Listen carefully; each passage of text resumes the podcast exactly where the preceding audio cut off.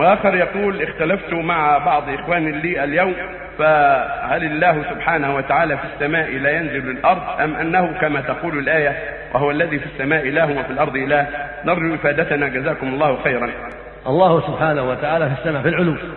جل وعلا فوق العرش سبحانه وتعالى. كما قال عز وجل الرحمن العرش استوى.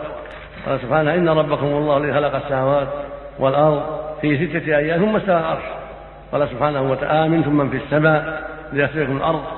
قال بل رفعه الله إليه. يا عيسى انه توفيك ورافعك إليه. فهو سبحانه فوق السماء فوق العرش جل وعلا. وليس في الأرض بل هو فوق جميع الخلق سبحانه وتعالى. هذا الذي عليه أهل السنة والجماعة من أصحاب النبي صلى الله عليه وسلم ومن تبعهم بإحسان. والذي جاءت به الرسل جميعا عليهم الصلاة والسلام أن الله فوق السماء فوق العرش في العلو في جهة العلو جل وعلا. وعلمه في كل مكان سبحانه لا يخفى لخافه سبحانه وتعالى. وجميع أعمال العباد تصعد اليه إن كانت صالحة وإن كانت غير صالحة ردت على أصحابها ولا حول ولا قوة إلا بالله.